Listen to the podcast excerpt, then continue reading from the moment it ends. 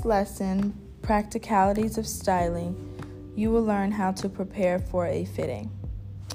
And in order to prepare for a fitting, you will have to source garments and learn how to make selects. Yay!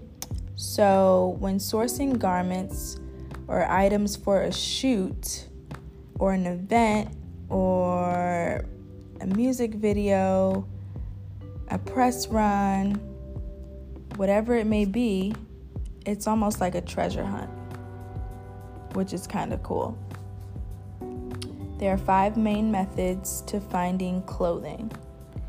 You can either call in samples from a brand or a PR agency or a showroom, and that will consist of you emailing. It's called market.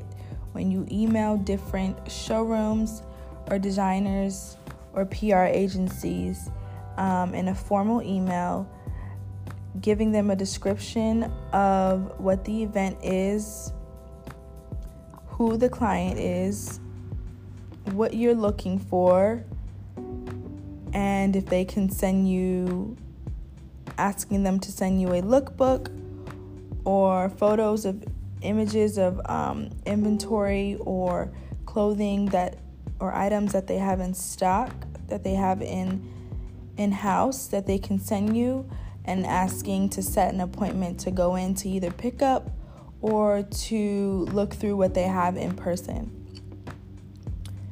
So that email process is called market, and it's called a pull letter, a pull sheet, a pull email, so to speak, when you are sending that email out to the various showrooms, PR agencies, or directly to the brand.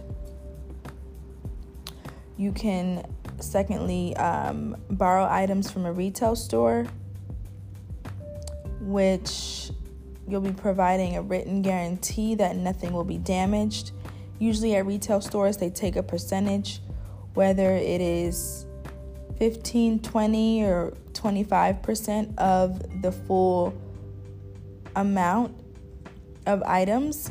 So let's say that you go into Saks Fifth Avenue and you go to Studio Services, which is the department that you have to pull from when you're dealing with department stores. You have to pull from Studio Services.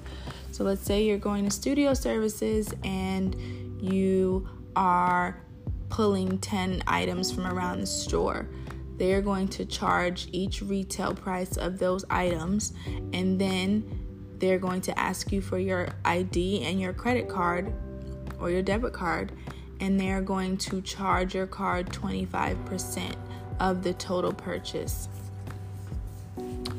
So in that case, you will be required to return everything that does not work and to keep 25% or have 25%, have that total be for store credit.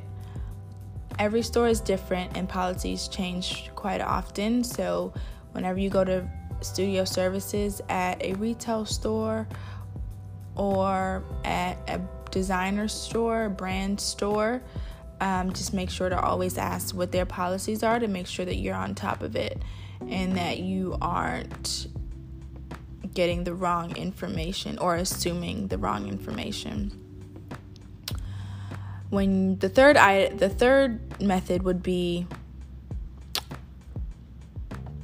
purchasing, just going and buying, or you can rent or borrow from a rental house.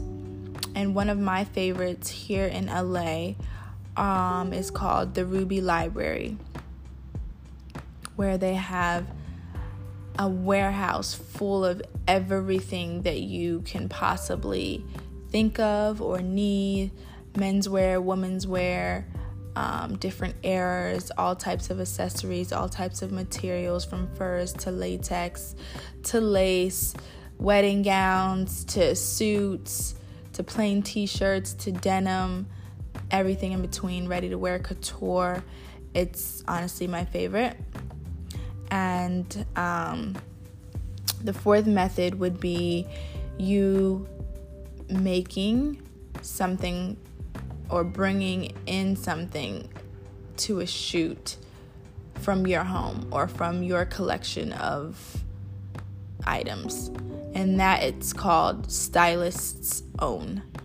So oftentimes stylists that are also designers or stylists that are, very well prone in the areas of creating things, they may just simply create something for the shoot themselves, which does not have a price tag on it unless the stylist puts one on there. But it's called stylist own because the stylist is the one that brought it in and it's their own. And the last method would be commissioning a designer to make something custom.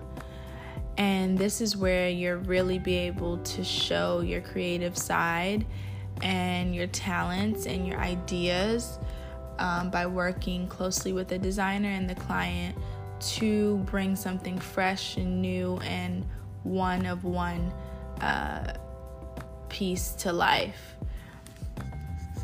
So those are the main methods to finding clothing, and in this lesson you will get more details on how that happens. Also, aside from sourcing garments and making selects, you will learn the art of styling in this lesson. And basically, what that means is just how to manipulate garments in different ways. Familiarizing yourself with how to prepare garments, how to look at them, seeing how they hang differently on the rack versus on the body, being able to pin or clamp or tack them in any way to just change the form. Also considering things like color, texture, shape, the harmony of the garments, steaming them sometimes or leaving them wrinkled depending on the look you're going for, and just knowing when to fiddle with a look and when to stop. That is what you'll learn in the art of styling. You will also learn that tailoring is every stylist's secret weapon. The difference between a regular person and a well-dressed person is a tailor, having their clothing tailored. I can't stress enough that that's my secret weapon, especially if you have a fantastic tailor. If you find a fantastic tailor that you develop a relationship with and that you trust, it's a game changer, 1000%. And lastly, in this lesson, you will learn how to develop your stylist kit, everything that you need to bring to set, to bring to fittings, to bring to shoots, to just bring with you as a stylist. It's your toolkit. There are 2 different types of kits, and you will learn more in detail what that consists of.